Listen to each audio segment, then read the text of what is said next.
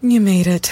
Checked out of office to check into the sweet views of this place where the kids aren't asking for the Wi Fi. Mom, can we go to the pool? And when you're with Amex, it's not if it's going to happen, but when. American Express. Don't live life without it. Drew and Jonathan Scott here to tell you that American Family Insurance wants to protect your dreams. So whether you're at home singing in the shower, every note, or prefer singing your heart out in the car like Drew, cruising, you can save up to 23% when you bundle your home and auto insurance with American Family Insurance. Get a quote or find an agent at amfam.com. Insure carefully, dream fearlessly. Visit amfam.com to learn how discounts may apply to you. American Family Mutual Insurance Company SI and its operating company 6000 American Parkway, Madison, Wisconsin.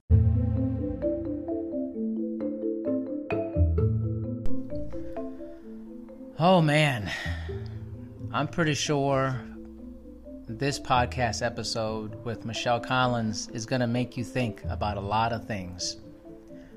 Uh, it may be the most powerful episode that I've done so far in terms of emotion, the weight and gravity of it, and I'm honored to share the long form discussion that Michelle Collins and I had about death, dying, tragedy, loss love, joy, and everything in between.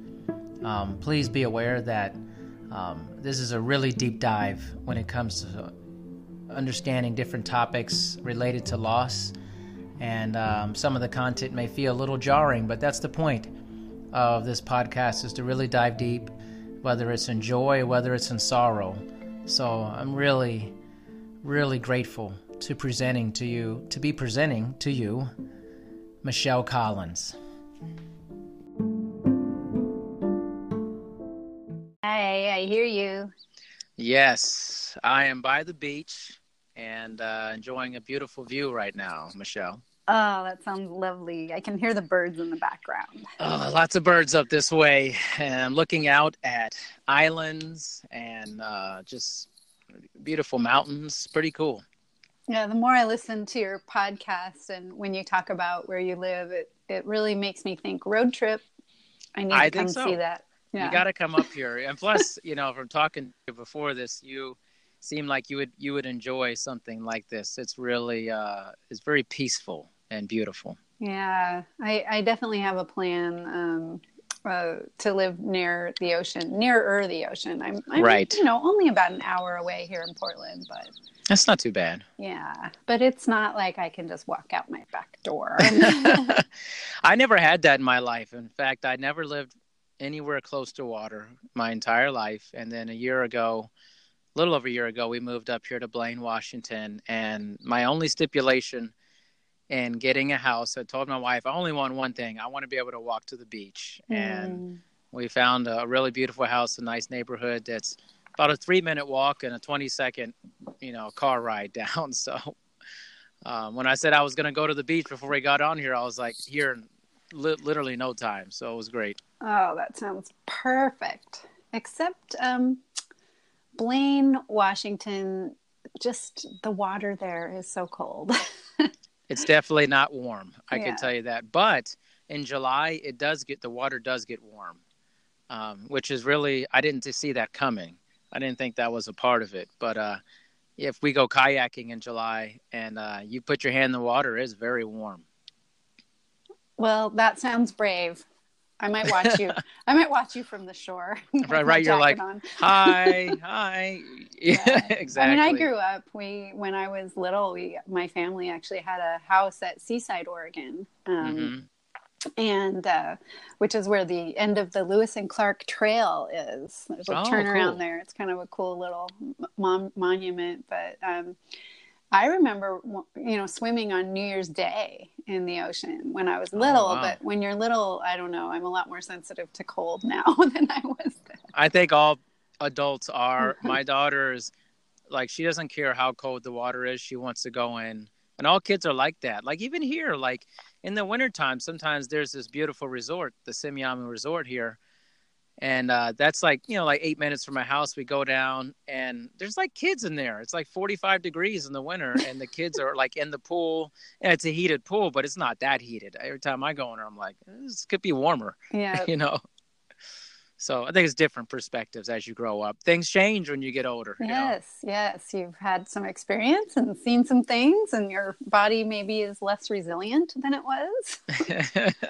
you know, it's kind of like if you go back to where you used to live when you're growing up or different places. It, it definitely is like I remember this house being bigger than what it, what it is actually. You know. Yeah, yeah. Um, my dad actually still lives in the house that I grew up in. Not just grew up in, but my family lived there. My dad, my mom, and my three siblings before I was born. So how long was how long has it been then? Um, I think they bought that house in 1963. Oh my gosh. yeah. Old school. Yeah, and he and it's the same address, but literally that's the only thing that's the same. It was a three bedroom, two bath, eighteen hundred square foot house when they bought it, and mm-hmm. my mom loved remodeling. She she loved. She was one of those planet beautifiers, right? So ah, where, wherever she went, something had to be beautiful, and you know she kept herself very beautiful. Her clothes, her her nails were always done, and she always had flowers in the house, and her yard was gorgeous. And so there was a remodel going on. so yeah. much of my growing up. It ended up now it's a five bedroom, five bath, almost four thousand square foot house with Whoa. a pool and a hot tub. Wow, what a deal, huh? Yeah, my siblings complained. They were they were older than me. When whenever they left for college, it seemed like my mom would add another bathroom. Wait, so they left and then there was another bathroom added. That seems weird. It, it does, but you know, she took her time and made sure everything yeah. was just as she wanted it. Yeah, we all shared rooms when we were little. You know, it was mm-hmm. it was six of us in a you know fairly small house, but it was fun.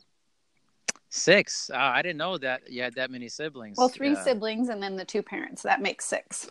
Yeah. Oh, gotcha, gotcha. Sorry, I misinterpreted that. I was like six kids. I'm like, no, no, Oof. no, no. My my mom had to fight for me. Actually, my dad was done after three, and I, I, won. Uh, I was the outcome of the winning of my mother's argument. oh, I see. I see. Gotcha. So tell me a little bit more about your mom. I think um, man, I could be messing this up. I'm trying to remember, but your mother passed away, correct? Yes, she died in 2007. So we're we're just coming up on the 12 year anniversary in a few weeks here.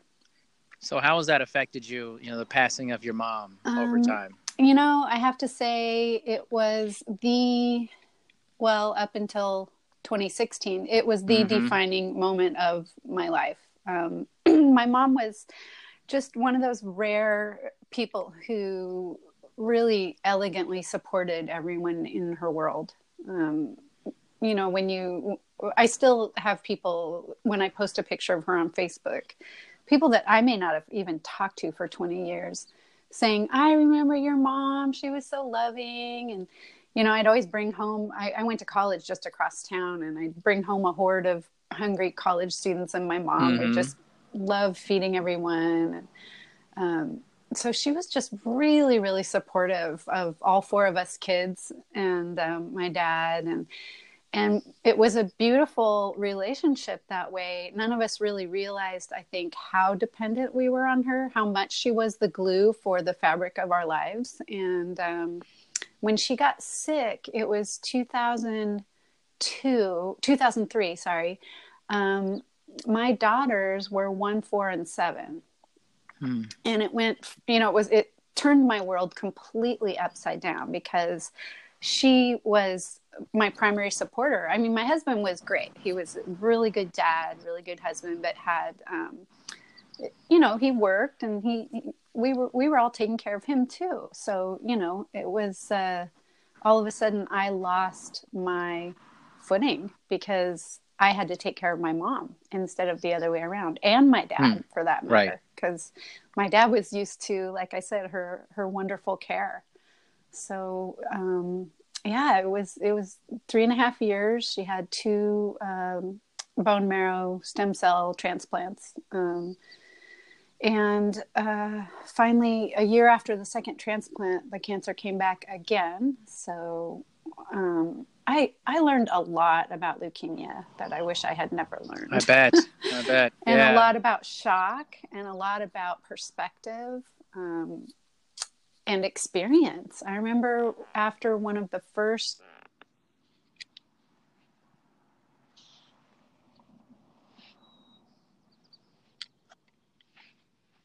the three of us were all getting the same news about my mom's prognosis, which was very poor.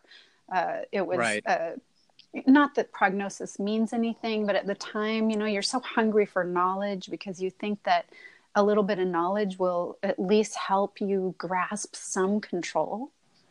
And Right. um, so the prognosis at the time was an 18% chance of 12 month survival. Ooh. And we all three left that appointment. That was our first appointment with the bone marrow uh, transplant specialist up at Oregon Health Sciences University. And his name was Dr. Curtin, which I thought was kind of ironic. It's a weird, weird name. Dr. Curtin. Okay. I I heard maybe one tenth of what he was saying because all I could do was stare at him and think, "What are you saying to me?" You know. And so we all got in the car after that. We're driving back home, and all three of us, my dad, my mom, and I, reported what we had heard, and it was a completely different story. Right. And it was all. Yeah. This is something now that I teach uh, when I'm working with students and clients. Is you know everyone has a different experience so you may not agree you may you may have been in the same place at the same time and have had a different experience because you're bringing different um, background and different expectations to your experience Totally. i have a funny example of that so when i was All right, little go for it. I don't know if, if you're old enough to remember when potato chips only came in one type. They were flat and they were yellow. And they had no I don't think I remember this. So in the bag of, or it may have even been a box then, of yellow potato chips, occasionally you'd come across a green one, one with green edges. Do you Yeah. remember this? I don't remember this. I don't know Well, why. it- yeah. They, maybe it wasn't a thing for you growing up, but they were gross. The green part was gross. Sometimes it was a little soggy, but Yeah. my siblings, because they didn't want to eat the green ones, they convinced me that that was the best part of the potato chip. Hmm. And and because I'm the little one, and I'm like, oh yeah, whatever my siblings say must be appropriate and correct. so I ate all the green potato chips happily. yeah. Yeah. So an exercise in perspective. Um, certainly. yeah. And you guys had very different perspectives of hearing that the very jarring news yeah, from Dr. Curtin. Yes.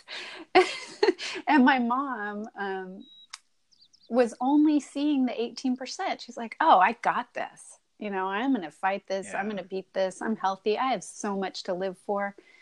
You know, and, and my dad and I were looking. Well, I don't know that my dad had any reaction. I think he was just in shock. But I was looking, you know, I was planning her funeral. I mean, Yeah. internally, of course, I never said that to her, but Right. I was just sure that was it. My mom was dying. And, you know, it was three and a half years later that she actually passed. But, um, you know, my life just went into a complete, I went into a complete tailspin. Um, trying to. In what ways? Well, I was trying to manage, you know, I had three little kids. Anyone who's listening to this who has three children or even one or two or more knows that that takes a lot of balancing. It takes it's a For lot sure. of juggling it's a lot of work. And um, then there's a husband and a household. We probably had some pets. Um, actually we didn't have any pets yet at that point. And then my dad and my mom. So it, it was like full court press. Everybody needs me. And um, I, I couldn't take care of myself. I went into shock. I couldn't eat. I couldn't sleep. Um, I was I was just a complete disaster. All I could do was cry for weeks, and and we didn't even know anything. So I I ended up getting myself together slowly with you know therapy, and um, I was into you know yoga. Uh, and I went to the gym a lot, you know, big exercise fan. Um, because I knew innately that if I fell apart, there wasn't anybody to take care of all these people. yeah. so you know just just one step at a time and that was my that was a really big life lesson for me um, you know just just to be able to keep going just to be able to get out of bed every day and and there was such great need i mean my mom was in and out of the hospital uh, her first round of chemo was six months long. Oh man. and she'd be in you know for eight days or so and then out until she could recover enough to go back in. And yeah it was it was really really a tough time.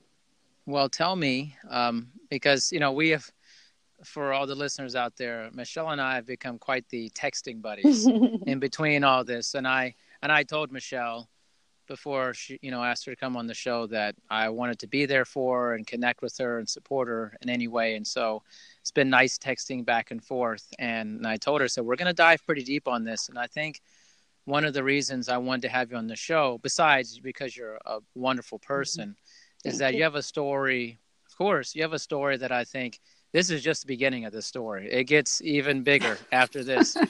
Uh, you're going to hear some stuff, but I think people sometimes don't talk about their pain and in depth. They might say, "Oh, my mom died. This, you know, this person had this happened to me, and this and that." But I think sometimes what wakes people up and what gives them perspective is hearing the nitty gritty really deep stuff that happens during this. You know, we're afraid sometimes to talk about death and dying, but it's a hundred percent that's going to happen to all of us, mm-hmm. and and our loved ones and our loved ones. And you know, one day you and I will not know each other. You know, we will not be speaking to each other. We'll pass on, but I wanted to. well actually us- darian my belief is um, that when we pass on we just drop our bodies and you and i'll be up there having great conversations still I no, I agree with that. I didn't. I wouldn't mean it mean that way. I mean, I'm a Christian, so I believe in life. You know, after death and the whole deal. Just physically on this planet, Yeah. we will be no more yeah with each other. We won't be having these phone calls. I don't know. Will you be making phone calls i don't uh, know after that? I don't know. Like, there's a lot. I, I was telling my wife the other day, I'm like, are we gonna be partying? Like, what type of partying? I, I want to know what I'm getting into. I No, guess it joking, depends but- on who, um, uh, you know, how we want to connect with the people who are still in their bodies. Sure. I mean, is it gonna be open bar or what? I mean, not, never mind. For sure. Uh, digress. It better be. Um, but I would love for you to speak if you feel comfortable about kind of the moments before your mom passed and what that was like for oh, you. Oh, you did mean going deep. I'm not messing Yeah. around, I, and I will share too. I will Yeah. because I'm. This is not a one way share. I will. I'm happy to share too, and I will. And I have, I'm going to answer your question, but I just want to say I have appreciated, um, I've been listening to a few of your podcasts, uh, and wow, you are prolific. I'm so amazed with just the volume of, of, but the quality too. The people. Oh, thank you. I've learned so much and just admired the way that you connect with the people that you're that you're talking to and it's just really renewed sort of my vision of connecting with people and how important a connection without necessarily an agenda is. Yes. Oh my gosh, that's the best way to say it, Michelle. I just always having these conversations with people, and it just felt right to start bringing it to the light, and so other people could really hear how other human beings are living. So, you know, and texting and chatting, that's nice and stuff, but it does you don't really get to know the person on a very deep level. And this is a good way to consume a lot of information in a quicker way. And you'll be like, man, I learned so much about Michelle Collins mm-hmm. that I would have never known about that. And I just meet people. That's why I'm so prolific. Like I'm constantly having calls with people and I have the time to do it. So I'm like, these are now becoming podcasts. Yeah. So it's like two, three a week. And it ain't stopping. I'm booked all the way through like late July with with guests. And it just keeps coming. So I'm like, guess I have to keep doing this. you know? It's so wonderful. I really I I am hopeful you know at, at least from my perspective telling my story um obviously I was encouraged by a number of people um your story can help people and you know when you have a story like mine you it, it, i'm hesitant because when i'm face to face with some people and i and i talk about the things i've been through i i'm very empathetic and i feel their sort of uh, discomfort But then Right. I realize with people like you encouraging me, we need to get these stories out there because trauma and tragedy happens to everyone. And if we, Everybody. you know, we don't need to live our lives based on what's happened to us. Um, you know, one of my favorite sayings is grow through it. Don't just get Yes. through it, grow through it. And we have the opportunity, it's my belief that everything that happens in our lives, every relationship, every experience, everything we're exposed to happens so that we can learn. I call this our earth school. Mm, I like that. And if you take Definitely it like from that, perspective, um, of course it hurts. Of course, there's, you know, growth hurts. It's all growing pains. yeah. But I have been forced to get to this point because I want to enjoy life. I want to be happy and healthy and sing and dance and, and you know, swim in the ocean and, and enjoy. And this makes me think of another story I'll tell you, but back to the answer. I wanted to answer your question Yeah. lead- let's do it. leading up to my mom's death. Um, so, July 6th, 2007, she had been, we had, the cancer had been back for a month. We actually found out on her 70th birthday, which was June 4th, um, that it was back. And we knew if it came back that there was no, no more treatment available, that it was, it was going to take her life. So it was the bad news we'd been, you know, dreading for three and a half years. Um, and she came home that day, and they had we had arranged for hospice. Um, and you know, mostly you're in shock. It, I shouldn't say you. I can only speak to my experience. Mostly we were Right. in shock. You know, you're making arrangements. My sister lived overseas in Israel. She still does. Uh, so getting her, you know, to and from, we had to do a lot, and so that was a big priority. My other brothers in Phoenix and Texas, uh, Phoenix, Arizona, and Dallas, Texas, um, and their families, and you know, what do you? All these decisions that you have to make when you are under Yeah. such stress, which is part of the reason I I really try to uh, teach people or impart to people prepare that's my whole practice is about making people you know find their not making people but inviting people to find their inner strength and resilience so that when these things happen they they can still be present and not let Yeah. the shock and trauma remove them from from the experience um, as tra- you know as as difficult as it might be so it was basically just a week.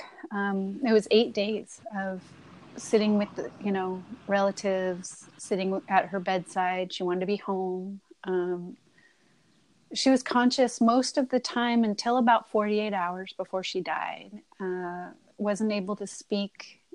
The last time she spoke was Wednesday morning. You know, I remember each of these moments. It was absolutely Yeah.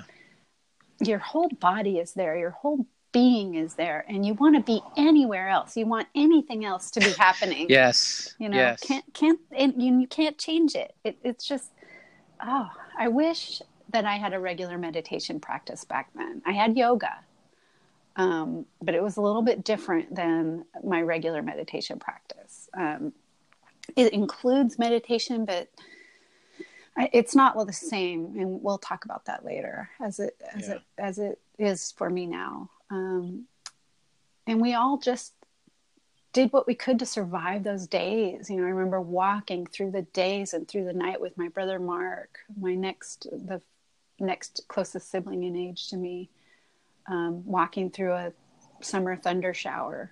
Um, and then it, and, and I know a lot of people who study death, and, and if you've read a lot about it, um, people some tend to be able to die at, you know, when it's a situation like this, of course, and not like an instant, um, when they choose to. Like you, you hear stories about Right. people waiting for their loved ones to arrive to the hospital, and then they die. And in my mom's case, I believe she chose to die alone. Not alone that we Mm. weren't there, but um, my dad, uh, obviously, just dramatically upset. Um, just wanted to go to bed. He just didn't know what to do. So she's in her bed. We, he she, he kicked us all out. He's like, "Can we just go to bed?" and we're all Yeah. we're all thinking, "Wait, that's not what we do. Uh, we need to sit here and watch her." You know. Right. I mean, it's right. just all so insane and bizarre when you think about these decisions that you're making during this this time. And then, so we all went to bed. I don't. Uh, I was in um, bed with my sister in her old room, and um, my brother Mark was up chatting with the hospice nurse because there's no way he was going to sleep. And uh, that's when she died. And I mm. heard the door open to the bedroom where my dad and mom were. And as soon as I heard that click, I knew what had happened. And Yeah. I got up and I ran down the hall and jumped in bed with her. And oh, yeah, that was. Wow. That wow. was Thank tough. you for thank you for sharing that. I I mean I didn't tell you I was gonna go that deep, but I think it was I think it's honestly it's wonderful for people to hear because there are there are thousands of stories of those last moments, millions of stories of people you know, and it's interesting. Um, I've been around death recently quite a quite a bit. You know, my grandmother just passed away Oh, uh, like three weeks ago. Thank you. And you know, she had dementia, so it kind of changed who she was over time. Mhm. Um, but I remember all the good things about her. And then my mother-in-law passed away a few years ago, and just you're right. It's such a bizarre time, and I I live on the opposite side of the country of where my grandmother. She lived in New York, so I got there after she had passed away. Um, but I got there just in time when my mother-in-law passed away in Pennsylvania, and my wife was already there. And um, there's an eerie quality to it. Just I was driving up from my parents' house in Baltimore, and I remember my wife called me and she said, um, "How far away are you?" And I Oh. said, "Well, I'm about I'm about an hour away." She said, "Okay, um, if you can get here as quickly as possible." And my wife's a nurse, so she's very used to a lot of this. And she works. She's worked in assisted livings, nursing homes. She's very familiar with the Mm. process. Yeah. And I remember I walked in the door, you know, and everybody was gathered around uh, Janet, who was my mother-in-law. And you know, she didn't look like her. I had seen her like a couple months before, and you could see the deterioration. And I didn't recognize this person. You know, they couldn't talk, and gathered around. And then I realized how small my wife's side of the family is. It was just five of us in there. That's it and, and me included. You know, I didn't grow up with them or anything, but small family. And I mean, I remember one of the, the the greatest gifts was that all the family left and allowed me to have a couple minutes by myself with Janet. And I put, oh, I'm gonna have a hard time talking about this. It's feel like- hard. it's It's, okay. really hard. We get deep into our hearts when we talk Yeah. about these things. And I remember I put my hand on her hand. I said, "It's it's okay to let go. I made it here, and you know this is too much suffering." And I was like, "There's a Mm. much better situation for you on the other side of this." And I said, "It's time to time to let go." And then they all came back in, and she died right after that. Mm. It was it was an incredible moment. It was it was it was strange, man. I mean, it was Yeah. just crazy. It was jarring. Like I had a rough time for a week. I would like go in and out of like crying and just feeling completely lost and helpless. And I wasn't even like super close to her like that. you know, it wasn't and we we had a good relationship for 14 years, but it wasn't like she was like we were talking all the time and spending all the I mean, I lived on the opposite side of the country, Mhm. you know, type of thing. But um I think being that close to that was just really jarring for me Yeah. and uh, you know you don't forget seeing the pic- the picture in your mind of somebody passing away watching it at least for me it's hard to unsee that yeah. in my Well, mind it's like you know, right. Well, you don't get to unsee it, yeah but No. you you need to figure out a way to ho- hopefully make friends with it. You know, yeah Um, yeah lean yeah. into it It just sticks in your mind you know Right.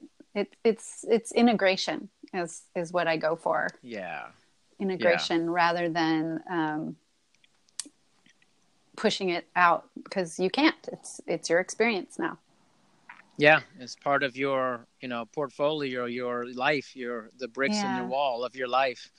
And, And, back uh, back to my theme here you know this is why we need our practices. We need our Yeah, our exercise our self-care all all of the things that i prioritize and and teach to be able to not just get through those experiences but here you are sharing it, it, it that's so brave.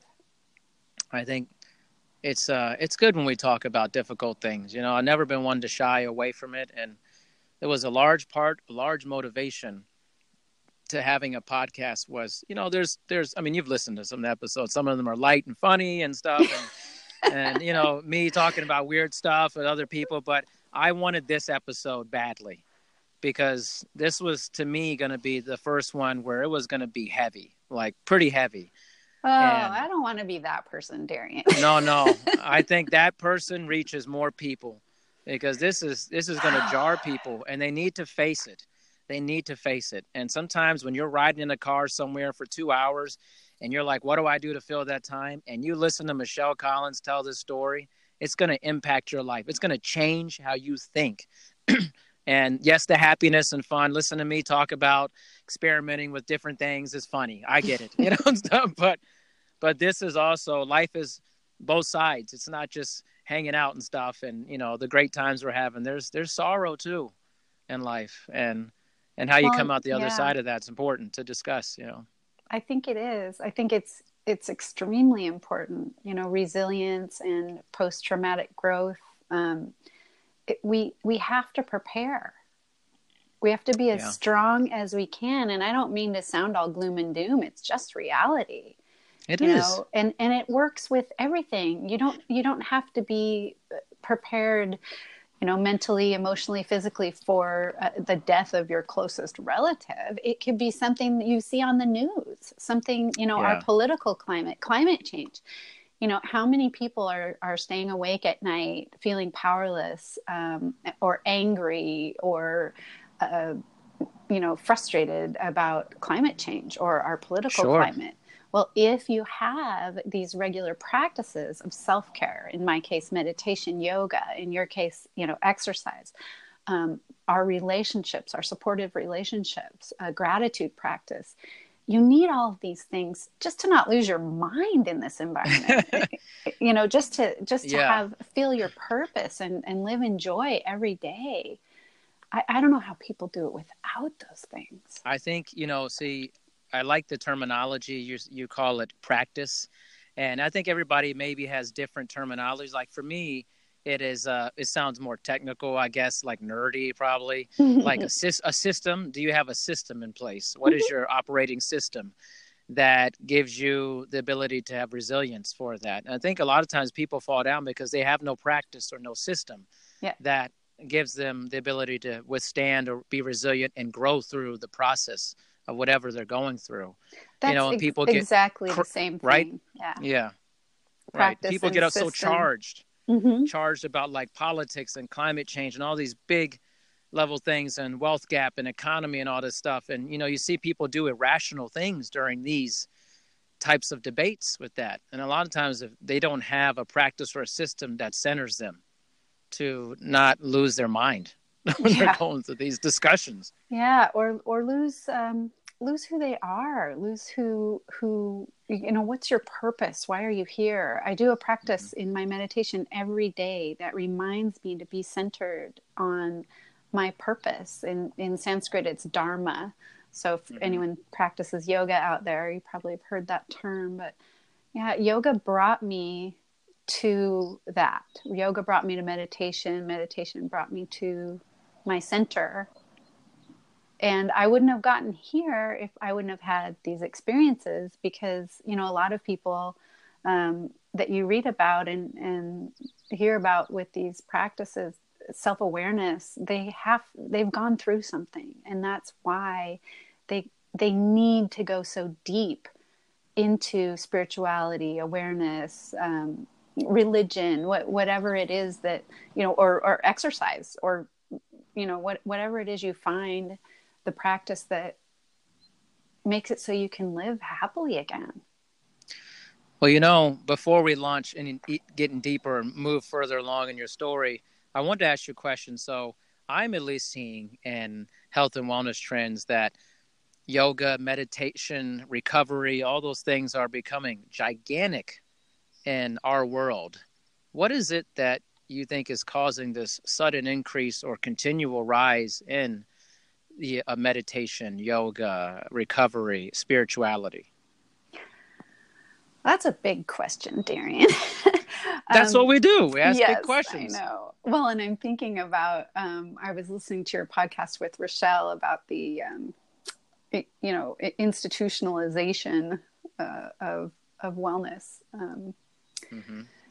But I I think that it's a need that people are not finding uh, fulfillment for anywhere else. I think that we are all um, and this is gonna i'm gonna you asked a, a gross question so i'm gonna give you a gross you know generalization answer. Let's get gross. Yeah. I think that you know of course every single person has their own uh, story and their own background and experiences but um, that being said i think that our we're just really an unhealthy society and i'm, I'm speaking specifically about united states because that's where i live and do my work um, it's probably more global than that, but I think that we have more than we can digest. Uh, and I'm when I talk about digestion, I talk about it from an Ayurvedic perspective, which means we're digesting everything we're exposed to emotionally, mentally, and physically. So it's not right. just what you eat; you have to digest your exposure exposures.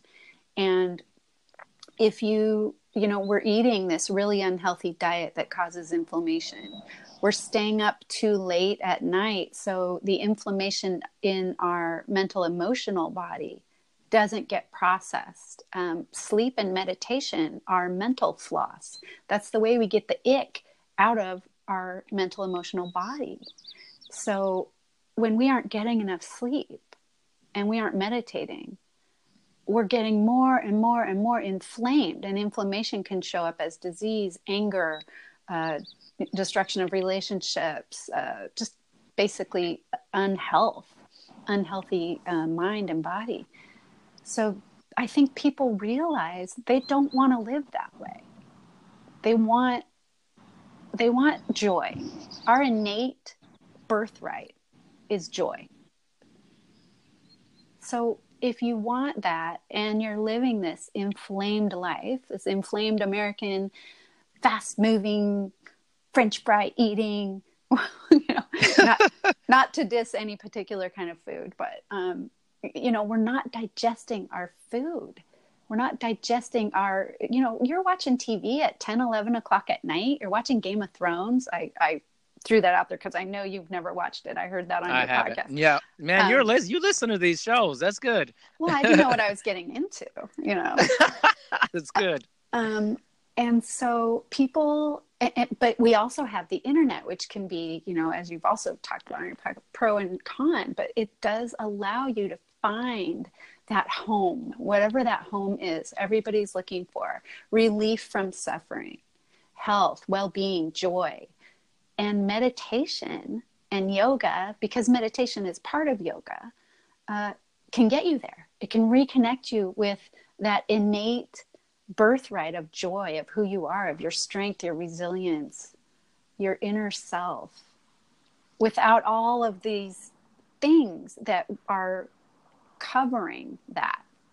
That's a, a yogic uh, philosophy thing. Yeah. That, that our center is you know our birthright our joyful resilient perfect being when we're born starts getting covered by conditioning and fear and separation and so so that's why there you go so that's it okay gross yeah. answer i give you the gross answer but it's it's you know it saved my life literally these practices saved my life because um, I needed resilience, or I would have, I would have. Uh, there were times where I was thinking about taking my own life, and I would not have survived. Literally, I'm not even being like dramatic here. Um, oh, I understand. and that's what happens when you know um, a lot of people who go through trauma especially suicide loss um, also follow in that path Right. Right. i don't know Well- the statistics but it's high Yeah, I would imagine so. I don't know the statistics either, but I could tell you what, talking about it and being open about these things, they're very powerful means of communicating emotions and and ways for people to help each other. And uh, sorry I think, oh, it's okay. It's okay. Listen, everything, nothing's edited out here. It's going to be what it's going to be. So they're going to hear your coughing tea. and choking attack, your choke tea attack that you, chai tea, choke tea attack. And, um, but I want this to be raw and it should be raw. You know, this is, I always tell people in some of the other podcasts that I do, I say, hey, I'm not into a polished life. Your life is not polished. Mine is not polished. It's not, no matter how much we want to curate our pictures and videos and make them look so uh, wonderful, amazing. Life is nothing like that. It's Yeah. nothing like that.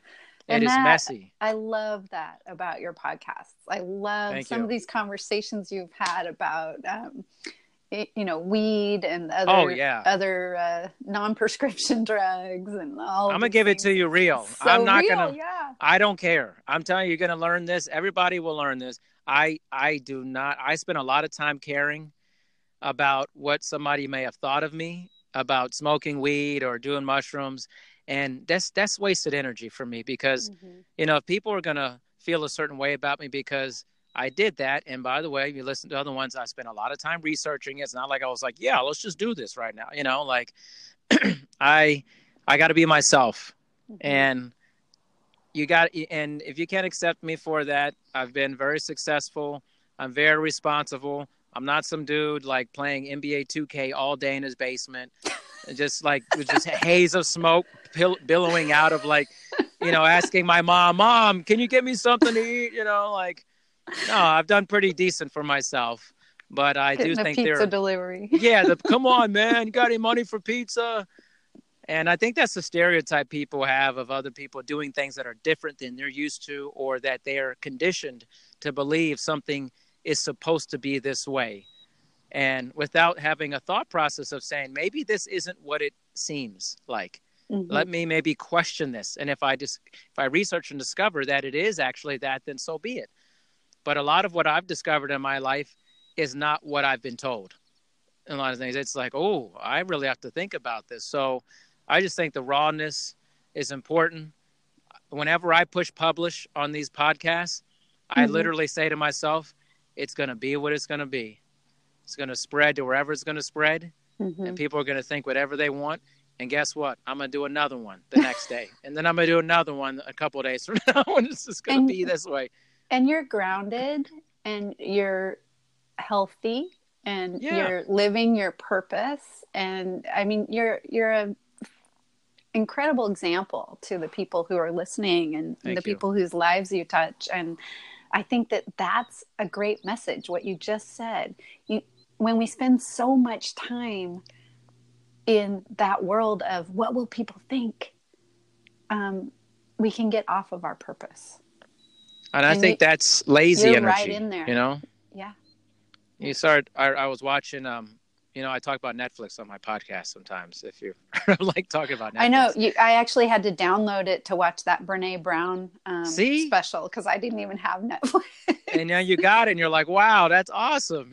like, That's all I've watched so far. But I'm telling you, I'm going to give you another suggestion, people. I like giving out Netflix suggestions. I am not watching late at night, just so you know. But I tend to watch. I'm an afternoon viewer because that's when I have a lot of time to do my podcasts and all this stuff. But uh, watch when they see us. Holy cow! It's about the Central Park Five guys back in 1989 that got uh, convicted um, of this uh, female jogger attack, this raping of this woman back in 1989, and they were wrongly imprisoned. And like six and 12 years later, they were exonerated.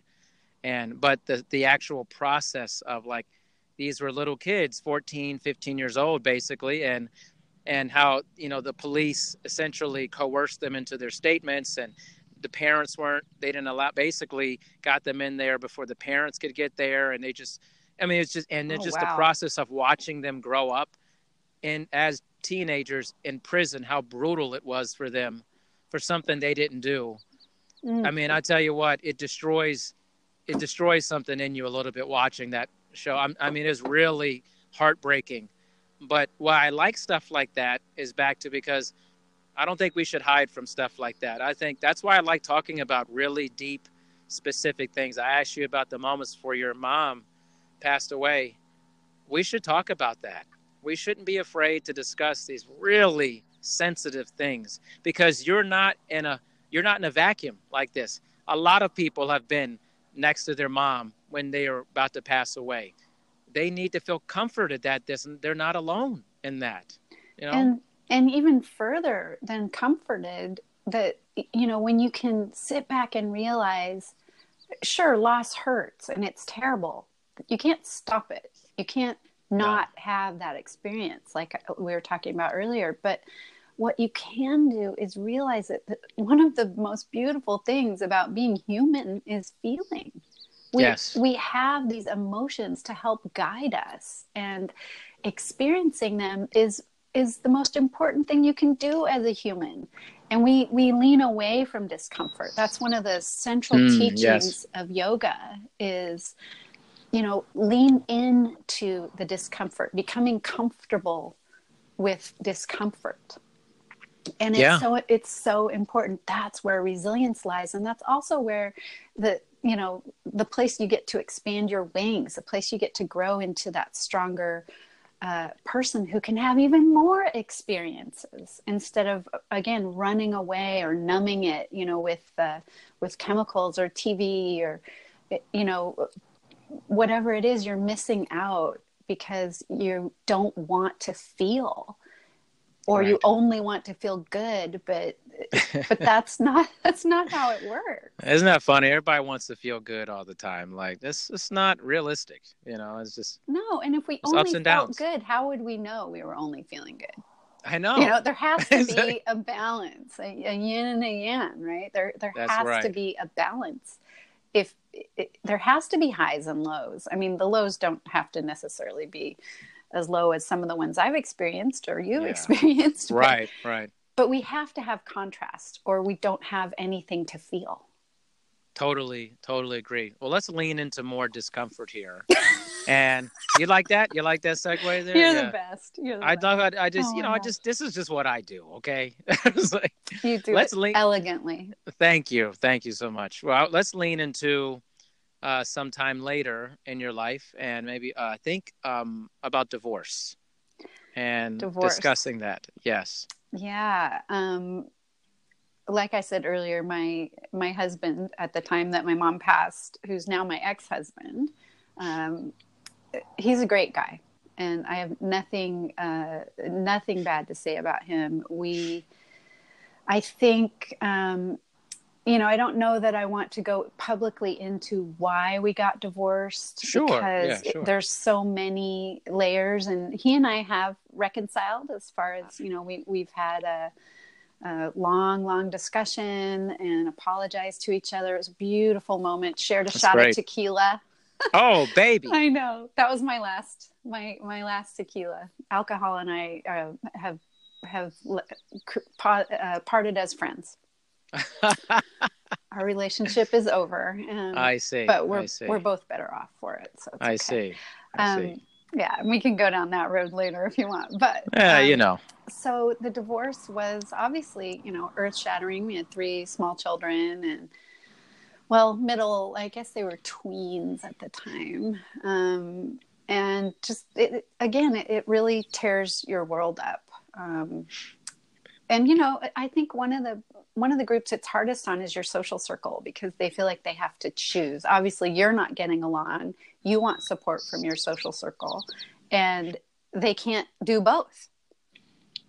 Right. So it's it's a very destabilizing time in your life. Hopefully, um, you know, I had a couple of really good friends I could lean on, and um, you know, we got through it. And like I said, uh, we we have a good communication now, and it took a lot of work. I, only the work I did on myself allowed this to happen, uh, and I'm sure he's been working on himself too.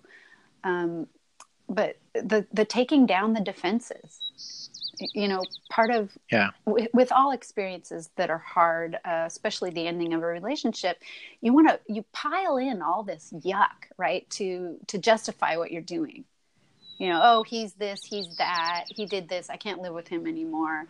Right. Um, when really, you, you know, at least in my case, um, I just think we couldn't find the tools to get back to each other Right.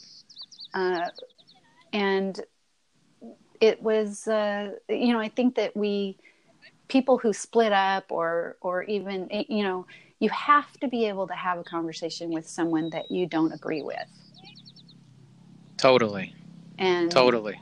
you know you can't base your relationships with people only on something that they did or did not do you know we, we can't Yeah. just judge behavior we would have no friends have, have has everyone in your life that you've ever met in your life only behaved in a way you approve of Of course not. yeah No. Of We- course not.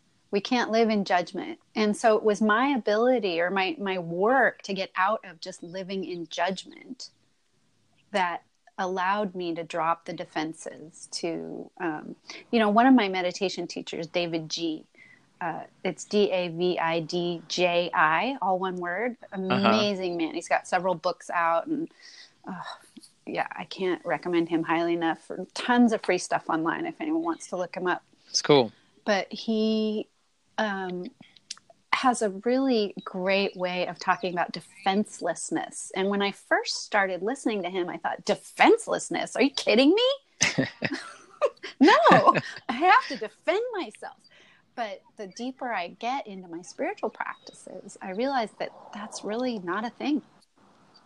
If Hmm. you're defending, you're not open to connecting. Of course. And Of course. especially for you, Darian, I know that's what you're all about is connection.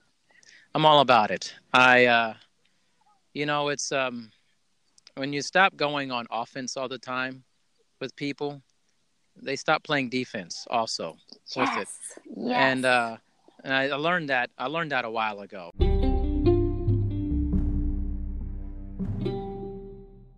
Person courage it people. Yeah. Yes, I love to be that person people tell their worst stuff to. and I love to tell them, doesn't matter to me. I care about you. I love you. You're you're you're a human being.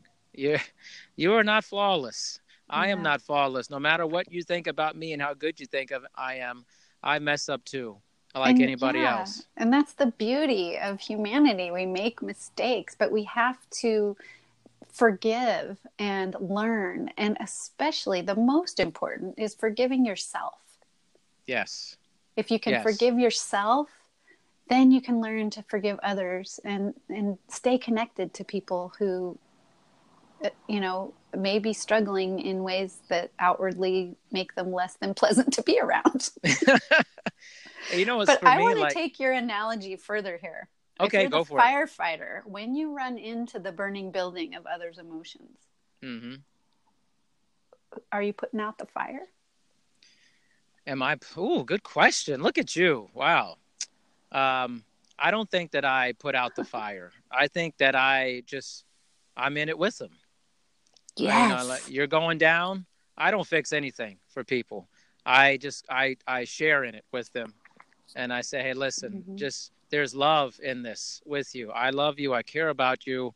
I probably can't change what happened to you. I know I can't change it, but I could be there with you.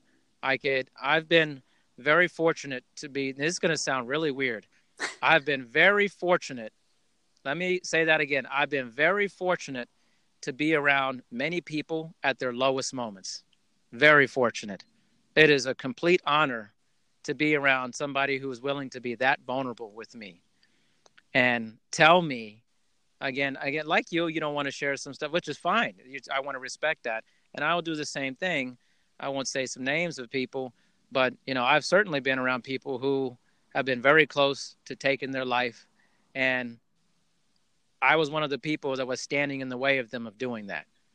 And Thank you. I, I don't that. mind being, the, of course, I don't mind being the last line of defense for that. And you know, I, I can't be that for everybody, but um, but I try to as much as possible jump into the fire emotionally, and and be a, a source of goodness in their life because they're not receiving it. What a shame if you're not receiving goodness in your life and having somebody who's there for you. And uh, you, you can't do that for everybody in the world, but you can do that for some people and really make a huge difference in their in their outcome. You know, I I'm not putting the fire out, but I'm I'm just there with them. You know, Exactly. That's exactly what I was going for. I wanted to hear your. you your led answer. me. You I- led me. I did, but that's so important. As you know, I, I'm going to call you a healer. Uh, I consider Okay. myself a healer, but we don't do the healing. We No. don't. What we do is we hold space.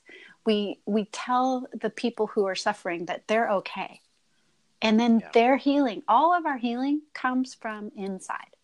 Nobody can do it for us. Nobody No. can heal us.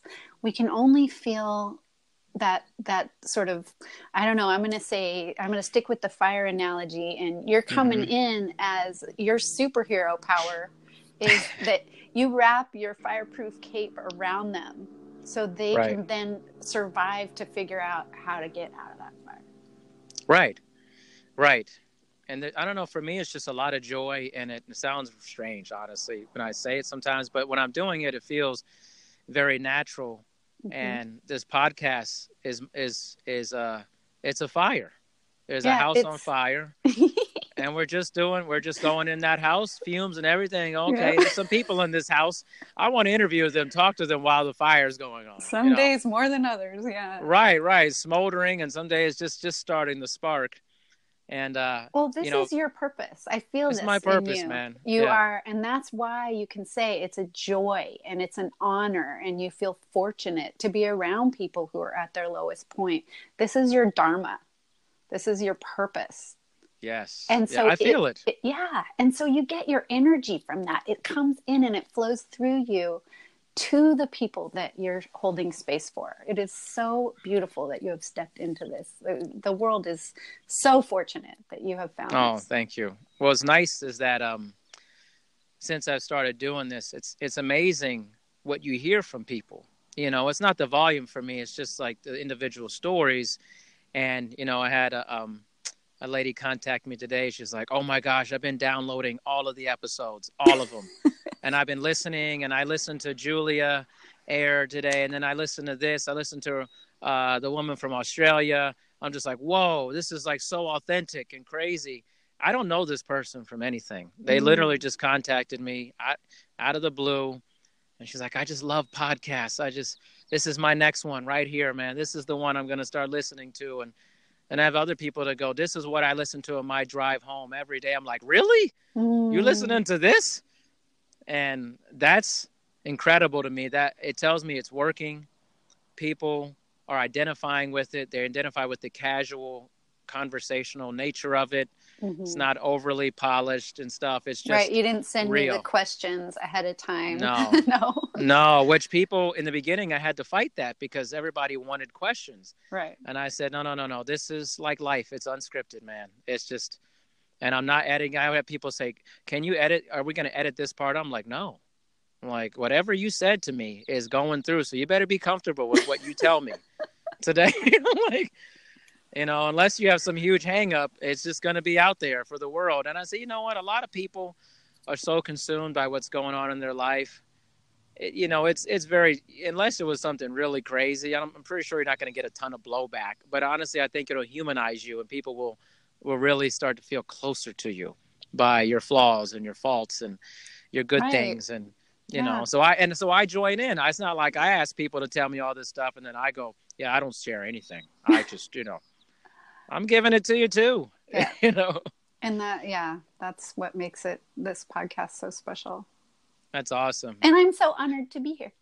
Yes, and that's how I feel it. Like I, I don't like have these applications and all this like manual. oh, Okay, submit online, this and that. I just talk to people like I normally do, and I get a feeling about them when I talk to them. I go off pure feeling, intuition, and I started talking to you within five minutes, I was like, I'm gonna ask her to be on the show. I know it. Mm-hmm. I just feel it. I gotta ride that feeling. I gotta see where this takes me. You know. Yeah. And I'm so glad because it's this has been very rich and very deep, and I want to continue with that. And Yes. some some years later, and again, I don't know the timeline, so I'll just say sometime later, as uh, you uh, remarried, correct? I remarried. Yeah, my so my divorce was final uh, 2013 Mm-hmm. in uh, May of 2013, and um, a year later, uh, Glenn Collins came crashing into my life like a hurricane. Mm-hmm. yep. Uh, I'd never met anyone like him. He was uh, not that tall, but the biggest person I had ever met. Um, just personality, stories, funny, and the the way that he loved me was awesome. I had never. I, I, I always had sort of that schoolgirl hope, you know, when you're like, oh, my knight in shining armor is going to come and take all of, you know, everything that's dark in my life, everything that's hard, and just wash it away and carry me off on his, well, in this case, black Mercedes SUV. um, and I just lost my mind. I I was so happy and so in love, and it it it completely shut down um, my prefrontal cortex, which is what being in love does. Right. Uh, and I I lost my ability to reason. I didn't care. Um, it's the best drug I've ever been on. And I was so needy. I was so incredibly needy. Um, Still looking outward for my needs to be fulfilled. And, you know, I heard you mentioned Maslow earlier in a podcast. Mhm. And when I was doing my studies at the Chopra Center, uh, one of the things we talk about is um, how every decision that you make, every, every um, thing you pursue or react to is based on a distilled down version of Maslow's uh, hierarchy right. of Hierarchy, needs. Yeah. hmm The four basic needs are attention, affection, appreciation, and acceptance. Yep. And if one of those things is not met, then you may behave in a way that that you think is justified, but not your best choices. So I wasn't. I didn't have any of those needs met when I met Glenn. Um, and he just overwhelmed me. I, I he loved me so hard. It was oh my.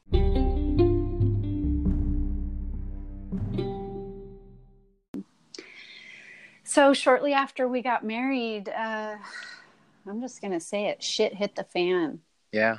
Um, our both of our lives just blew up because of um, just fallout. You know, we had between us six teenagers. Ooh. Yeah. Well, uh, I'm rounding up and down, but it was about that. uh, but six kids. Um, and my ex husband was uncomfortable with the situation. And it just got messy, messy and ugly, you know, um, worse than after my divorce as far as friendships uh, and relationships. Some of my primary relationships in my life ended because of this remarriage uh, because they disapproved of Glenn. And I just wanted to love him. Yes. and then uh, another big blow that happened during this time was in 2015. So we're not even married a year at this point. Um, my best friend from college passed away of cancer. And a brand new marriage, you know, to have that kind of a heart you know um, break it was really really hard for glenn to support me um, he did his best but then um, you know i don't know if there's an official diagnosis uh, you know it doesn't matter why but he started to get profoundly sad and in december of 2015 told me that he was going to end his life so I and and it was during a heated argument. The argument was because of some behaviors that he was exhibiting that I was uncomfortable with. And um so we kind of stopped our world and just went into, you know, what can we do to get you better? Therapy, yoga, meditation, counseling, vacation, you know, what what can we do? And um, it got worse, not better. Uh, and then finally in March of 2016, um, he lost his cool with me to the point that he was physically violent. Still really hard to talk about. Just yeah. once, you know, he he didn't hurt me, um, you know, terribly. It was just a blow up. But um, any anything in that, that's in my mind, that was my solid line. Um, and a lot of people I know have their line in a different place. And I've actually gotten some pushback that I should have tried harder, but I was afraid. And I made right. him I made him move out. And I told him I can no longer live with a man that I fear. And five weeks later he ended his life. Hmm. We had stayed in touch during that time. Um, he had threatened me and we talked about divorce. I told him I loved him. I still tell you know still tell him I love him. The love was yeah. never never a concern. I loved right. him hard, like I said. Yeah. But I was scared, and um, took his threat seriously. Uh, and I don't, I don't know what blessed event happened that saved my life because he very clearly had planned to end both of us. Mm. And that happens. I mean, you read about this. So this is this is the fire, Darian. That that yes. five that five weeks of not knowing any moment if it was going to be my last. Now, when you live with that fear for five weeks, reclaiming joy isn't even a thought it, it was a matter of just getting through the day every day. I was still working. I was teaching yoga, um, probably 10 to 20 classes a week, depending on the week. I was working with private clients and I was a zombie. I don't know how I did it. Um, so that, Ooh. yeah, that, that five week period, um, changed me obviously, and the yeah. and the aftermath, of course, um, made me a completely different person than I was going into it. So, what was the aftermath like? What was the initial, just gut reaction, the feelings uh, after that happened? I might need to stop and cry for a minute. It's okay. It's okay. I've never. Um, this isn't a story that I'm uh, experienced at telling. Um, it's okay. It's okay. Take your time, or we don't have to. It's it's fine. I just no. It's okay because this is the message, right? It's the getting right. through it. It's the you can do it. This is yes. this is why we do this. That's right. The immediate aftermath started uh, within hours of when he passed. Um, he was hanging out with some friends for the last few weeks of his life who were on vacation and they called me and said they couldn't get a hold of him and that they were worried. And I went to his apartment um, and I found him. And I, the police were there, but not with me when, when I saw his body. And so they can't, you know, I went and found them right away. But so that started, talk about shock.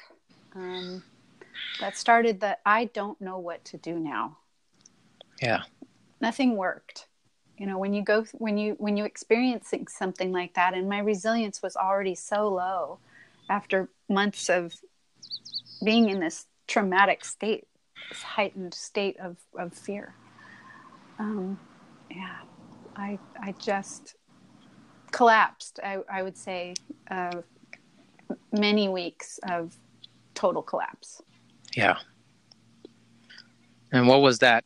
We're gonna keep going. Uh, you know, okay. if it's a, what did that collapse look like? It looked like a lot of time in bed, a lot of time in fear. When um, and people who study PTSD will will know this that one even when the immediate threat is gone, you your nervous system doesn't know it. Hmm.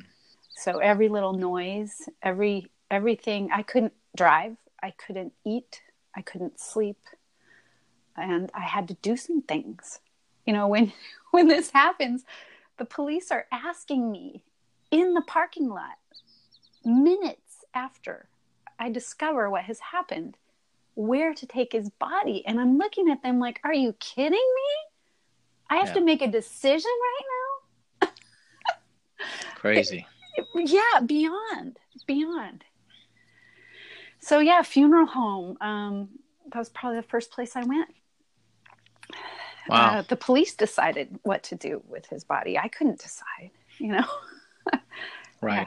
Yeah, it was it was so yeah total total collapse physical mental emotional everyone had to do everything for me um, for for some time and i have a lot of guilt about that because i wasn't able to be there for my kids or his right i couldn't i was destroyed and i have done a lot of work to forgive myself for that i don't know yeah. if anyone else has forgiven me i don't have control over that but you know when you add to trauma self uh, self harm, the self harm of guilt and shame, that is, uh, that's just the wrong direction to go. But it's very natural because you want things to be different than they are. Of course. Of course. Very interesting how you, when your mother was past, you know, down going towards that point where she was passing and you were kind of lifting all those weights for everybody else, you know. And then in this situation, everybody else had to lift for you. And just the, the incredible difficulties. See, I, I hear a story like that, and um, it's difficult to hear. It's actually actually more difficult than I thought it was going to be to hear that. Yeah. Um, but again, I feel a lot of joy in hearing it in a sense because now I know you better. I connect better with you. I can, we instantly bond and get closer from mm-hmm. knowing that uh, about you. I get to know that. I get to know something so personal, and I guess a lot of other people now. I get to know. Hi, uh, listeners. Thank hello. you for hanging in there. I love you. it's right. But your pain. So much love. Is palpable. It is so real, and I'm listening to it, and I mean, you're painting this picture. I mean, I feel like I'm there. Like you're painting this picture, and I'm just like blown away by your honesty in it. And uh, I thought we'd go deep, but I don't, I don't know if I thought it would turn into this. well, but I'm glad it did, though. Trying I'm to glad answer it did. your questions, I I, I have know. to say part of the reason I'm able to do this, and I I'm just praying with all my might that this is reaching someone that needs to hear it. It will. Um, is that is through writing through writing the story that is that was um, about a year after Glenn died. I met a girl named Amanda Johnson who is a I call her a book therapist. she's she's Mhm. a, a writing coach. Um, she gets people's messages messages messages out. She helps uh, people write books and stories, and uh, she's just brilliant. Um, but she was like you. She runs to the fire. That's one of her purposes on this planet. And she Yeah. sat with me in person and on Zoom and through months of me writing these stories so that and through that process more than any amount of therapy or medications that I tried or anything else through that process I was able to find healing Yeah. That's amazing. and that's mean- why I'm able to share this story Man, bravo. I mean, I I'm blown away by it. I'm touched by it. I am uh I'm grateful for hearing it. You know, I just uh, that's just incredible. I'm not usually one who's like doesn't have something to say. I always have something to say. I swear, my mouth's just like we love that about you right.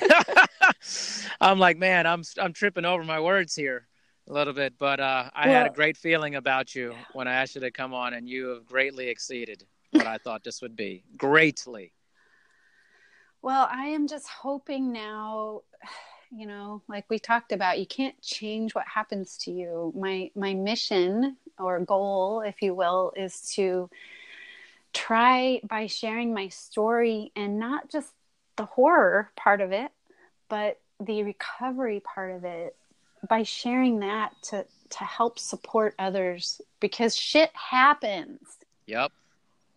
And it's not your fault. And we don't need to suffer at our own hands. And we don't need to suffer because of our experiences. If we can embrace these things as growth and part of the beauty of being human, and go on and realize that there's so much beauty and love in the world for all There of is. us. There is. That's there what I is. want people to hear in my story. They're hearing it. I mean, it's uh it's going to be powerful, very moving, incredible. That's what I wanted to get with people, you know. I don't know Mhm. if you listen to uh, my podcast with Rodney McElwain. I who's, uh, did. man, the dude that had brain cancer. yes. Holy cow, man. He he was living for his sons, man. Oh, And he- what a beautiful story. And Oh. I believe in this. I believe in spontaneous uh, remission. There's so Yes. many stories about near death experiences. Um, I don't know if you're familiar with Anita Moorjani. Yes. Oh, did I pronounce her name right? Yeah, yeah. yeah, she, her story. Uh, you know, and I'm not saying it's possible for everyone because sometimes when you talk about these things, people who have relatives or loved ones who have died of cancer are like, well, he was just, you know, he worked hard to fight it and died anyway. It's it's not it's not ubiquitous. Not everybody gets to that point. You know, we don't have control, but for some reason, Rodney and Anita and numerous other people, they're on death's doorstep and they come Yep. back. it's incredible you know like we were i think it was kind of it really hit him like we were talking on the podcast and i've talked to rodney a couple of times you know off of the air and stuff and he goes you know a long time ago i was told i'd be dead by now and i'm here on this podcast with you i'm supposed to be dead Yes. And I Yeah. said, man, this is, and I knew as soon as we had that episode, I was like, this is exactly what I was going for, man. This is these stories of living during difficult times, but also mixing it with a lot of fun, weird stuff too at the same time.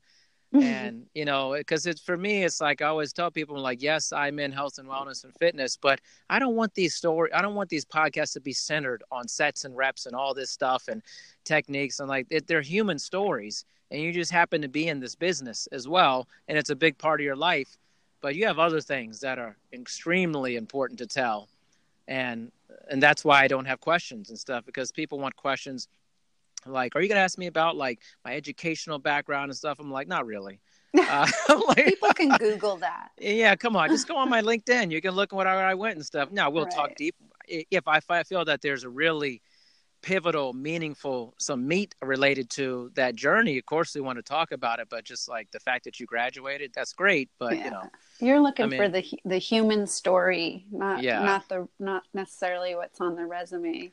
you know, what classes you took in college. I mean, go do the that thing somewhere that else. you know. really struck me about Rodney, and I'm so you know, again, this is the beauty of how you are able to go so deep with with your um, guests, uh, was how unimpressed he was. I mean, it, it, you know, with he's like, well, yeah, I I beat brain cancer, but what about all this other stuff? You know, he was so that I I had to actually rewind and listen again because thought, did he just say that? Did I really just hear him saying Yeah. that that was not a, a big deal? But Yeah. see, to him, it was just this is my battle and I'm going to win it, and now I'm Yeah. going on. That's right. And the rest of us are going, what? It floored me. Like he's just like, yeah, I have brain cancer.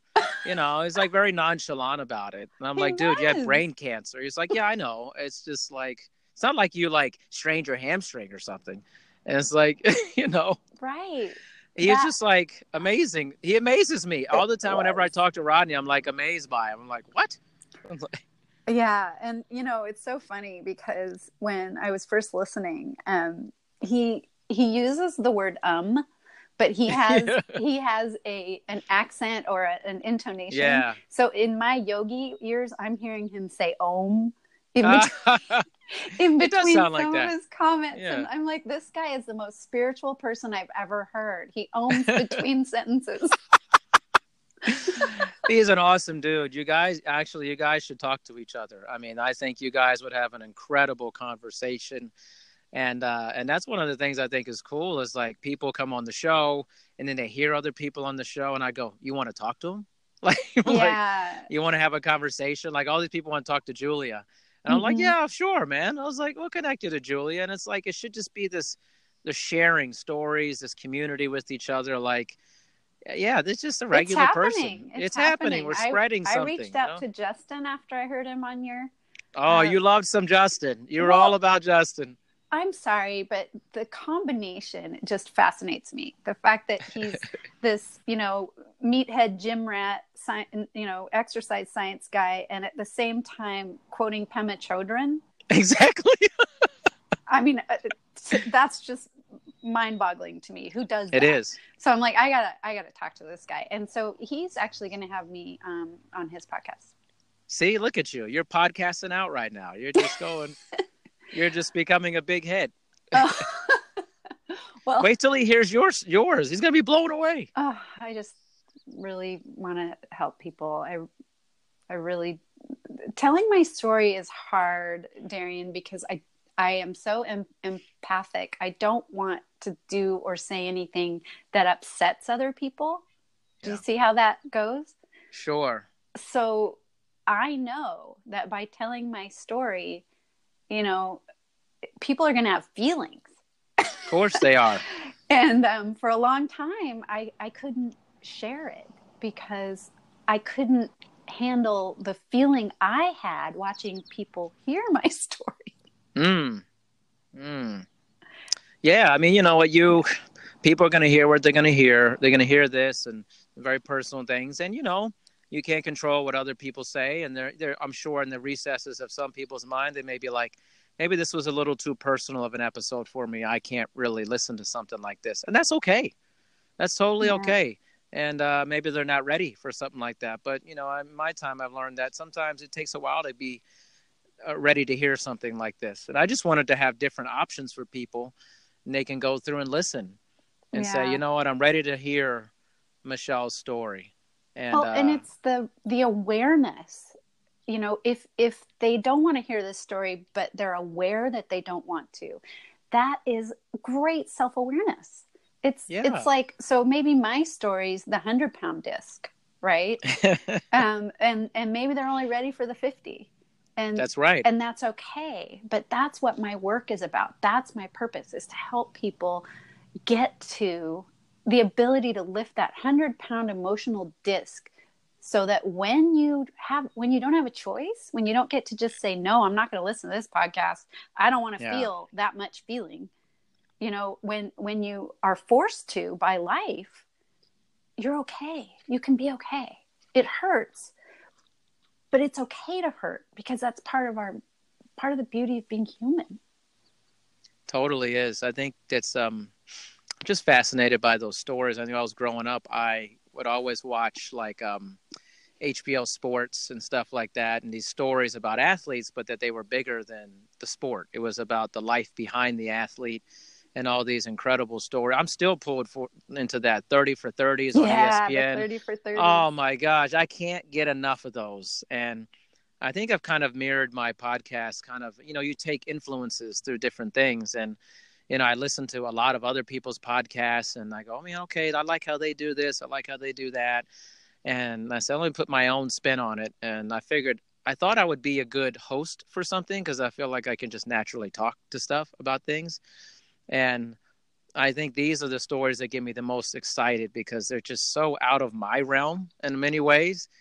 And they put me in a different space. And I hope that mm-hmm. when people listen to this, it puts them in a different space. And I either am talking right now currently to people who are having some very deep emotional things going on in their life in terms of loss and recovery, or uh, lately i've also been talking to a lot of college students that I, I get on the podcast and talking about starting their life after college Mm-hmm. and the scary nature of that for them and where they're at in that time in their lives. I love those podcasts because they're very playful and fun but they're scary too because they're admitting that they're afraid to be an adult Yeah. and what what comes with that and i always tell them i said man you're going to go through some stuff you've just started you don't know where it's going to go but it's it's going to be messy sometimes you know Yeah. And they're hearing that this is the first generation that's not going to be better off than their parents. right You know, that's Right. what, what I keep hearing. And if that would be scary i think so because that you, you want this stability and this this sort of you know maybe not from your own personal house. I mean with blessings yes that would be great but but from the generation before that they're they're leaving the world a better place that they're more abundance more love more joy. And in fact it, that's not what the case. So yeah That's looking forward is um it would be very scary for a young person. I mean, my daughters are now 23, 20, and 16. Wow. Wow. I'm sure they're, you know, different phases of their life and starting to think about what their lives are li- going to be like as they continue to grow and, and experience a lot. And Yeah. I can't imagine they have you as their mother, which is amazing. And to be able to talk to them about some very difficult things, I would imagine that's got to be pretty impactful and resourceful for them. I just love them. I That's just love wonderful. them. That's all I do. Just love.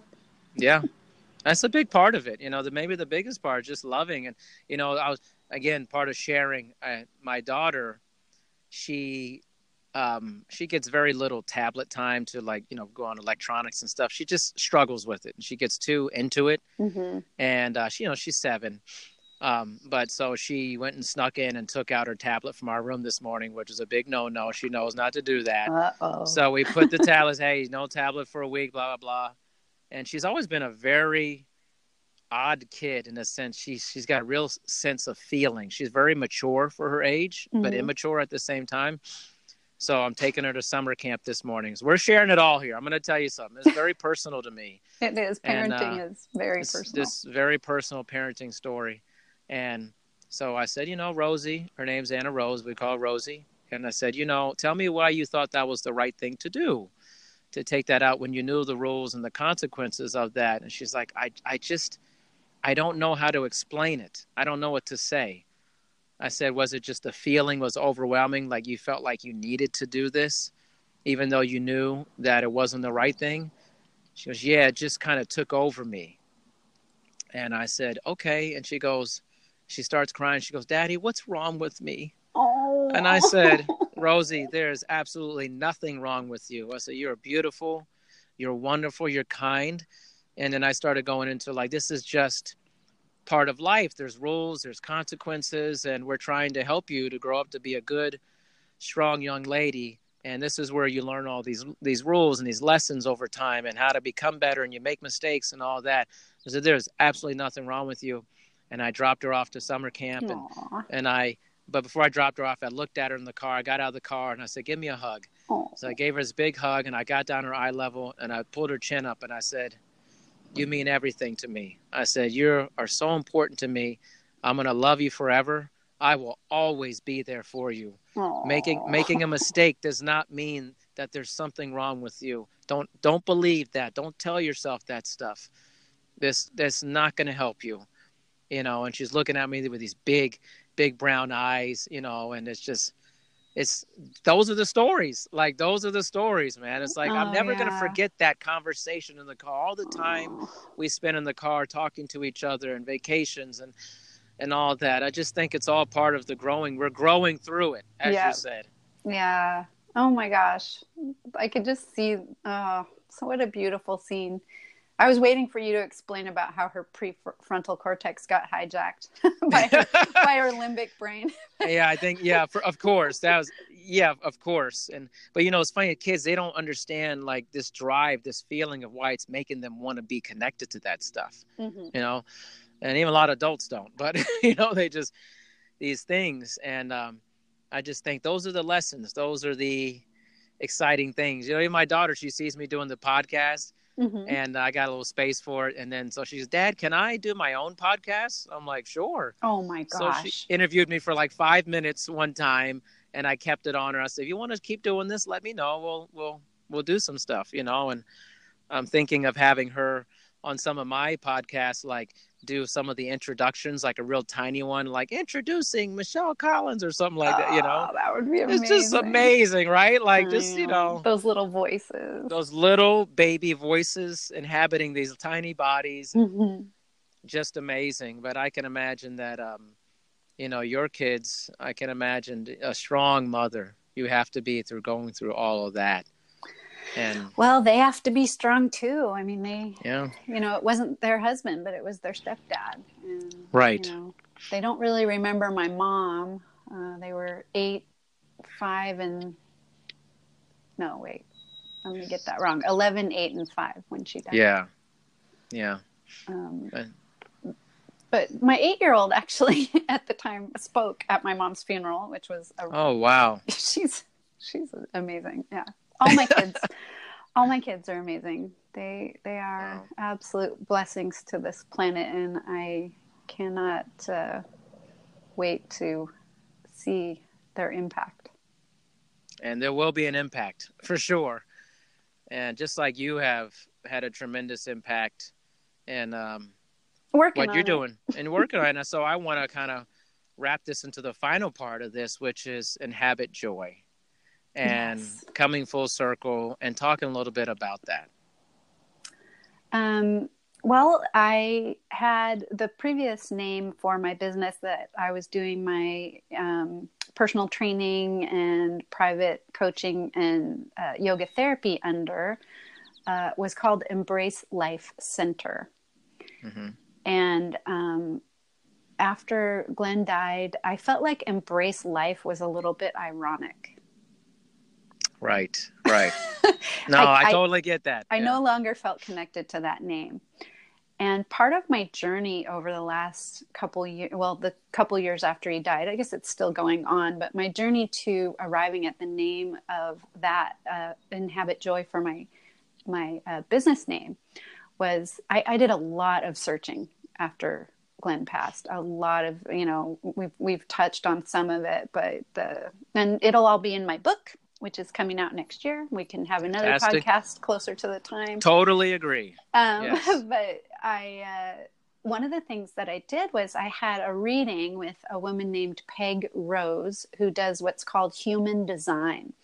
So this is like astrology on steroids.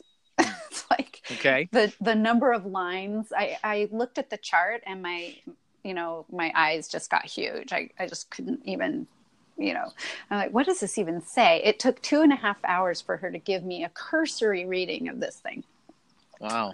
but one of the things that she said was that my the design of my life, the purpose, the reason that I inhabited this body at this time in history, in this area of the world, was to um, inhabit and exhibit joy, to be an example for others.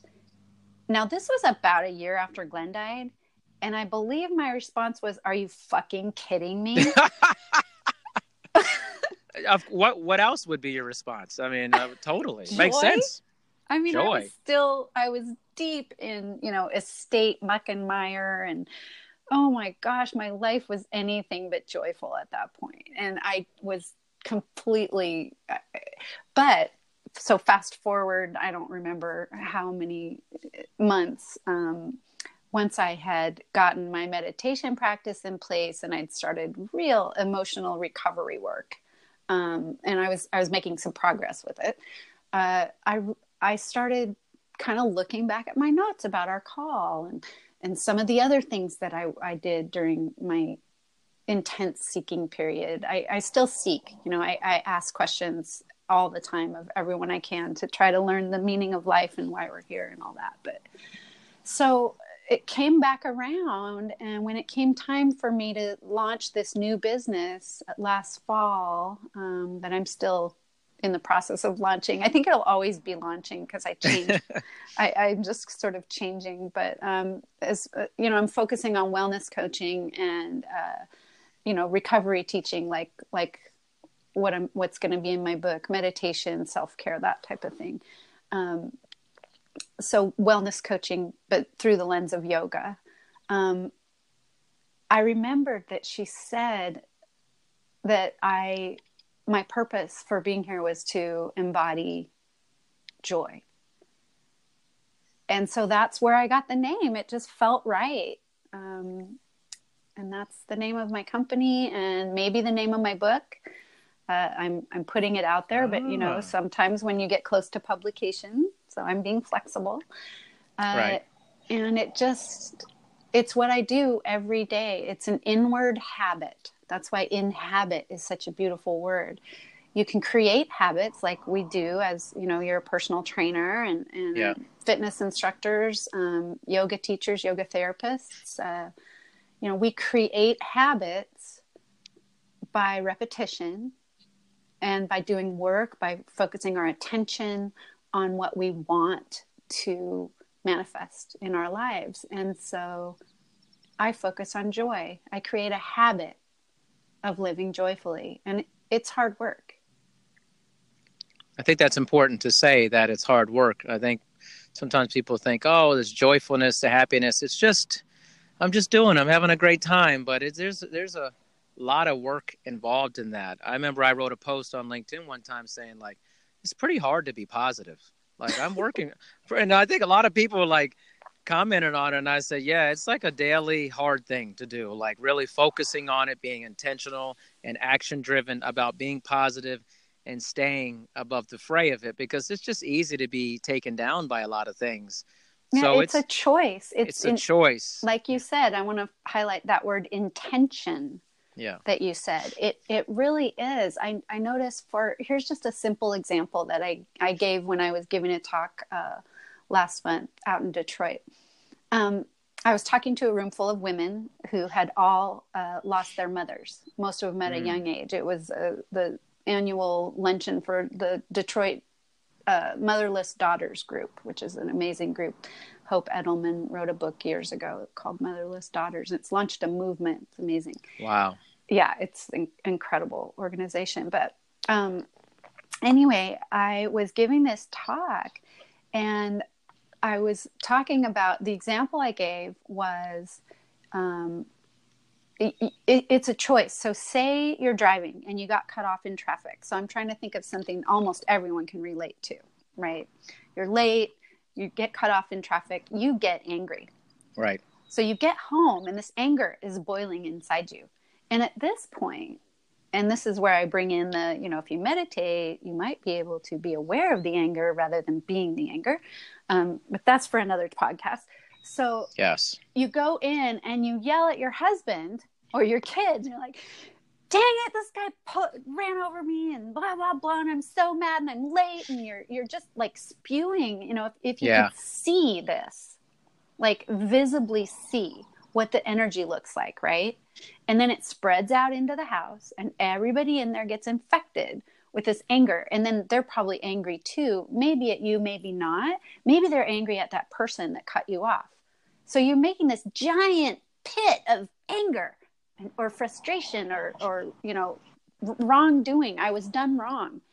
Um, and you see how that just grows you're just growing this anger that really you don't even need to hold on to yeah it sucks that that happened but so here's where we do our compassion uh, exercise maybe that person was late to the hospital and their mom's dying maybe that person is worried that they're going to run out of gas maybe that person's just got their head up their ass or maybe they're just an asshole Yeah. but either way, that person's asshole behavior does not need to come home and ruin your day.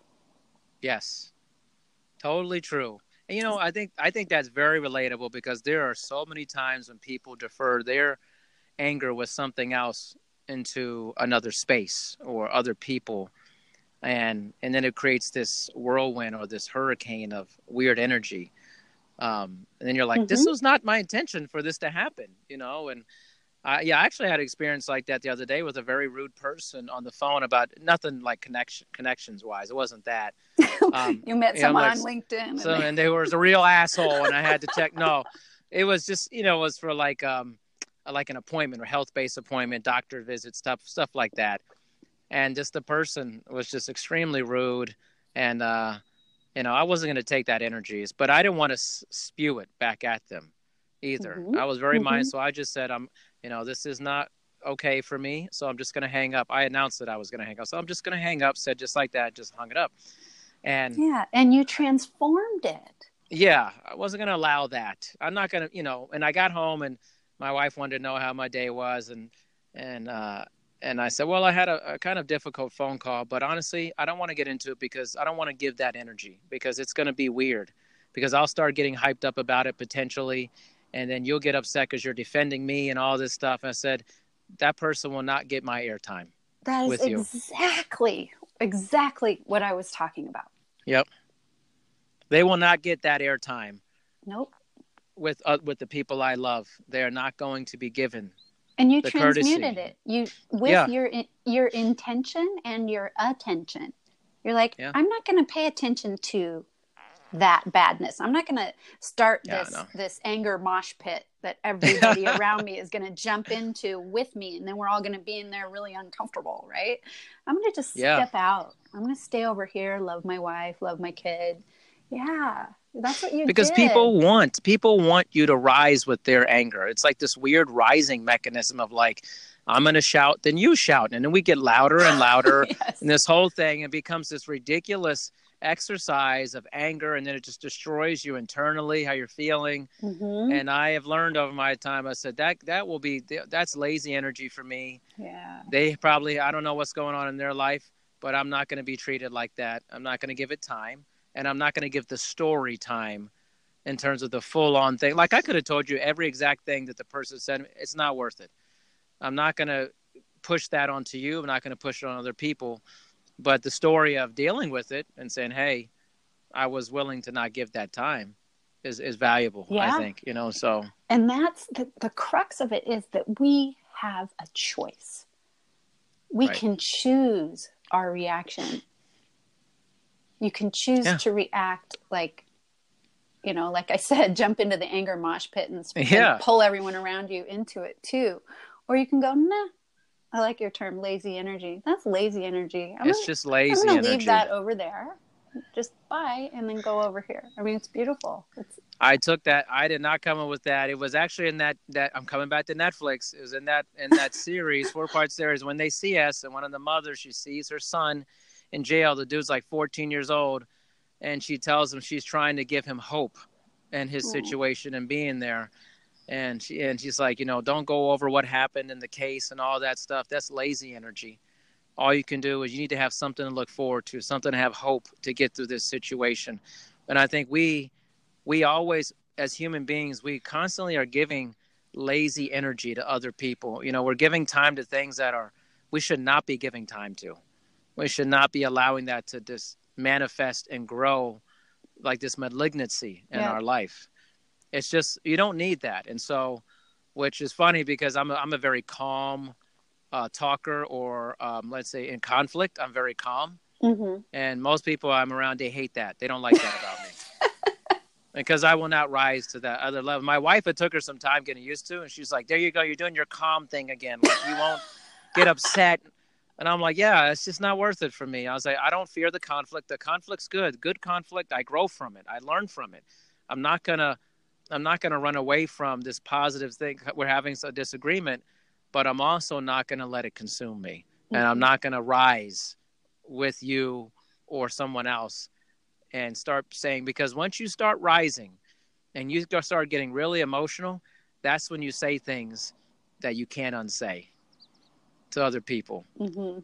and you you you give the, what i call the low blow to people something that you know will hurt them really badly and you take out your verbal sword and you and you cut their head off Oh, yeah. I never want to do that to people because those things are that's hard to come back from when you say something that that's that damaging to somebody. They they remember it, you know. Yeah.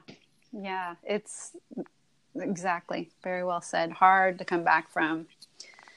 It's damaging. So, anyways, thank you so much for your time. Um, I knew this was going to be a long one, which is great. I love these kind of long form conversations. The only way you get to know about people is really dive in deep. Yeah, so um, I'm, uh, I'm grateful. I'm gonna have to take a nap or at least an emotional nap after this. You're like I just uh, shed the skin, and now it's time to.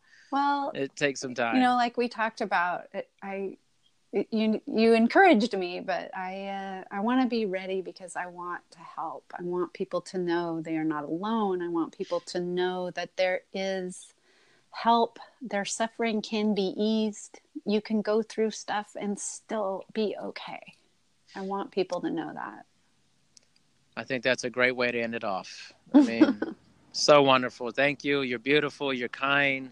You're loving. You're care. You're caring. You are amazing, Thank Michelle. you. And you, as I tell my daughter, fill other people's bucket. Fill their bucket Mhm. with good things. Make them feel good. You certainly have filled my bucket today. and Hopefully, other listeners and given us a lot to think about. So Yeah, well, thank you for this uh, amazing work you're doing. So valuable, so loving and caring. I, I really appreciate you. Thank you so much, Michelle. and I'm sure we'll be in contact very soon. So- Oh yeah, I've thought of three other uh, podcast topics while we've been talking. So Oh wow. Okay, so we're gonna be we're gonna be doing some stuff in the future. I, I planned on it too, but thanks for uh, corroborating that. Yeah. all right, talk Thank with you Thank you for your time. Thanks. All right. Bye. Drew and Jonathan Scott here to tell you that American Family Insurance wants to protect your dreams. So whether you're at home singing in the shower Every note or prefer singing your heart out in the car like Drew, cruising. you can save up to 23% when you bundle your home and auto insurance with American Family Insurance. Get a quote or find an agent at amfam.com. Insure carefully, dream fearlessly. Visit amfam.com to learn how discounts may apply to you. American Family Mutual Insurance Company SI and its operating company 6000 American Parkway, Madison, Wisconsin. From earaches to strep tests, visit MinuteClinic at CVS. See a provider, fill a prescription, and grab essentials. Or see us online with telehealth options. That's how healthier happens together. Services vary by location. Prescriptions can be obtained at pharmacy of choice. Visit MinuteClinic.com for details.